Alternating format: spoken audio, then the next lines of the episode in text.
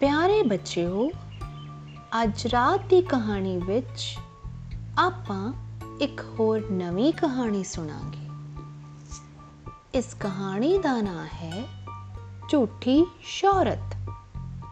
ਪਿਆਰੇ ਬੱਚਿਓ, ਇਸ ਕਹਾਣੀ ਦੇ ਵਿੱਚ ਦੋ ਚੂਹੇ ਹੁੰਦੇ ਹਨ, ਜਿਹੜੇ ਆਪਸ ਵਿੱਚ ਬਹੁਤ ਗੂੜੇ ਮਿੱਤਰ ਹੁੰਦੇ ਹਨ। ਉਹਨਾਂ ਵਿੱਚੋਂ ਇੱਕ ਚੂਹਾ ਸ਼ਹਿਰ ਵਿੱਚ ਰਹਿੰਦਾ ਹੈ ਅਤੇ ਦੂਸਰਾ ਪਿੰਡ ਵਿੱਚ। ਜਿਸ ਕਰਕੇ ਉਹਨਾਂ ਦੋਵਾਂ ਦੇ ਰਹਿਣ ਸਹਿਣ ਅਤੇ ਆਦਤਾਂ ਵਿੱਚ ਬਹੁਤ ਫ਼ਰਕ ਹੈ। ਪਰ ਇਸ ਦੇ ਬਾਵਜੂਦ ਵੀ ਉਹ ਬਹੁਤ ਚੰਗੇ ਮਿੱਤਰ ਹਨ। ਪਿੰਡ ਵਿੱਚ ਰਹਿਣ ਵਾਲਾ ਚੂਹਾ ਕੁਝ ਗਰੀਬ ਹੈ, ਜਿਸ ਕਰਕੇ ਉਸ ਦੇ ਰਹਿਣ ਸਹਿਣ ਵਿੱਚ ਸਾਦਗੀ ਅਤੇ ਧੀਮਾਪਣ ਹੈ। ਜਦੋਂ ਕਿ ਸ਼ਹਿਰ ਵਿੱਚ ਰਹਿਣ ਵਾਲਾ ਚੂਹਾ ਤੜਕ ਭੜਕ ਵਾਲਾ ਹੈ, ਪਰ ਇਹਨਾਂ ਚੀਜ਼ਾਂ ਦਾ ਉਹਨਾਂ ਦੀ ਦੋਸਤੀ ਉੱਤੇ ਕੋਈ ਅਸਰ ਨਹੀਂ। ਸ਼ਹਿਰੀ ਚੂਹਾ ਅਕਸਰ ਪਿੰਡੂ ਚੂਹੇ ਕੋਲ ਆਉਂਦਾ ਰਹਿੰਦਾ ਹੈ। ਪਿੰਡੂ ਚੂਹਾ ਹਰ ਵੇਲੇ ਖਿੜੇ ਮੱਥੇ ਆਪਣੇ ਸ਼ਹਿਰੋਂ ਆਏ ਦੋਸਤ ਦਾ ਮਾਣ ਆਦਰ ਕਰਦਾ।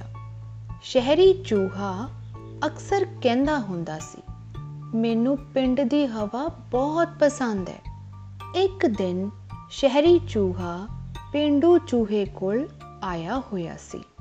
ਪਿੰਡੂ ਚੂਹੇ ਨੇ ਉਸ ਨੂੰ ਜੀ ਆਇਆਂ ਕਿਹਾ ਅਤੇ ਉਸ ਨੂੰ ਖਾਣ ਲਈ ਦਾਣੇ ਅਤੇ ਰੋਟੀ ਦੇ ਟੁਕੜੇ ਦਿੱਤੇ।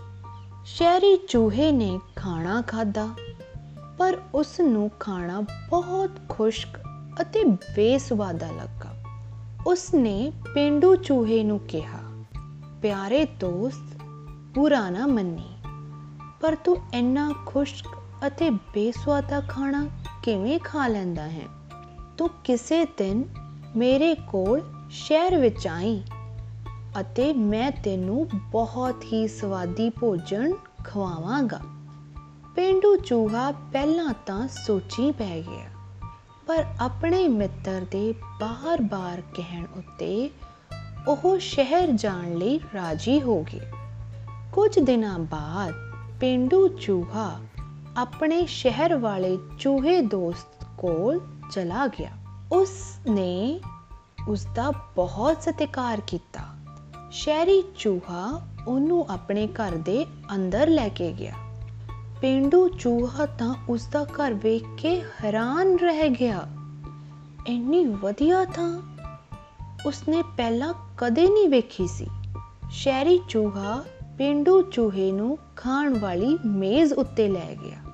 ਖਾਣੇ ਵਾਲੇ ਮੇਜ਼ ਉੱਤੇ ਪਈਆਂ ਚੀਜ਼ਾਂ ਨੂੰ ਵੇਖ ਕੇ ਪਿੰਡੂ ਚੂਹਾ ਅਚੰਬੇ ਵਿੱਚ ਆ ਗਿਆ। ਇੰਨੀਆਂ ਵਧੀਆ ਅਤੇ ਵੱਖ-ਵੱਖ ਕਿਸਮ ਦੀਆਂ ਖਾਣ ਵਾਲੀਆਂ ਚੀਜ਼ਾਂ ਉਸਨੇ ਕਦੇ ਜ਼ਿੰਦਗੀ ਵਿੱਚ ਨਹੀਂ ਦੇਖੀਆਂ ਸਨ। ਦੋਨੋਂ ਦੋਸਤ ਕੁਰਸੀ ਤੇ ਬੈਠ ਕੇ ਮੇਜ਼ ਉੱਤੋਂ ਖਾਣਾ ਖਾਣ ਲੱਗੇ। ਖਾਣਾ ਬਹੁਤ ਸਵਾਦ ਸੀ। ਦੋਨੋਂ ਅਜੇ ਖਾਣੇ ਦਾ ਮਜ਼ਾ ਲੈ ਹੀ ਰਹੇ ਸੀ ਕਿ ਅਚਾਨਕ ਜ਼ੋਰ-ਜ਼ੋਰ ਨਾਲ ਭੌਂਕਣ ਦੀ ਆਵਾਜ਼ ਆਈ।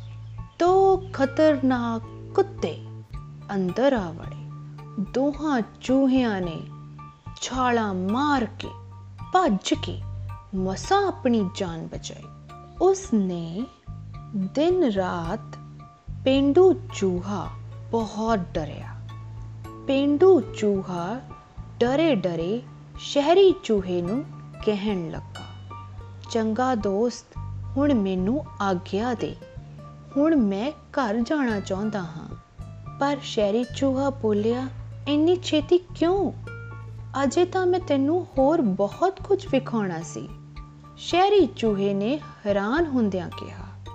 ਪਿੰਡੂ ਚੂਹੇ ਨੇ ਜਵਾਬ ਦਿੱਤਾ, ਨਾ ਭਰਾਵਾ, ਹਰ ਵੇਲੇ ਆਪਣੀ ਜਾਨ ਨੂੰ ਖਤਰੇ ਵਿੱਚ ਰੱਖਣਾ ਤੋਂ ਚੰਗਾ ਹੈ। ਮੈਂ ਪਿੰਡ ਵਿੱਚ ਰਹਿ ਕੇ ਖੁਸ਼ਕ ਭੋਜਨ ਹੀ ਖਾਂਦਾ ਰਹਾ। ਇਹ ਕਹਿ ਕੇ ਪਿੰਡੂ ਚੂਹਾ ਉੱਥੋਂ ਚਲਿਆ ਗਿਆ ਅਤੇ ਉਸ ਨੇ ਕਦੇ ਮੁੜ ਕੇ ਸ਼ਹਿਰ ਜਾਣ ਬਾਰੇ ਨਹੀਂ ਸੋਚਿਆ। ਇਸ ਲਈ ਪਿਆਰੇ ਬੱਚਿਓ, ਇਸ ਕਹਾਣੀ ਤੋਂ ਸਾਨੂੰ ਇਹ ਸਿੱਖਿਆ ਮਿਲਦੀ ਹੈ ਕਿ ਜਿੱਥੇ ਤੁਹਾਡਾ ਮਨ ਖੁਸ਼ ਹੁੰਦਾ ਹੈ, ਤੁਸੀਂ ਸੁਰੱਖਿਅਤ ਮਹਿਸੂਸ ਕਰਦੇ ਹੋ, ਉੱਥੇ ਹੀ ਸਾਨੂੰ ਆਪਣਾ ਰਹਿਣ ਬਸੇਰਾ ਕਰਨਾ ਚਾਹੀਦਾ ਹੈ। ਕਿਉਂਕਿ ਝੂਠੀ ਸ਼ੌਹਰਤ ਤਾਂ ਸਿਰਫ ਦਿਖਾਵੇ ਲਈ ਹੁੰਦੀ ਹੈ। ਜੇਕਰ ਤੁਸੀਂ ਜ਼ਿੰਦਗੀ ਨੂੰ ਚੰਗੇ ਢੰਗ ਨਾਲ ਜਿਉਣਾ ਚਾਹੁੰਦੇ ਹੋ, ਤਾਂ ਤੁਸੀਂ ਹਮੇਸ਼ਾ ਆਪਣੇ ਮਨ ਦੀ ਗੱਲ ਸੁਣੋ। ਜੋ ਤੁਹਾਨੂੰ ਚੰਗਾ ਲੱਗਦਾ ਹੈ, ਉਹੀ ਕਰੋ। ਆਪਣੀ ਨਵੀਂ ਕਹਾਣੀ ਨਾਲ ਇੱਕ ਵਾਰ ਫੇਰ ਤੁਹਾਡਾ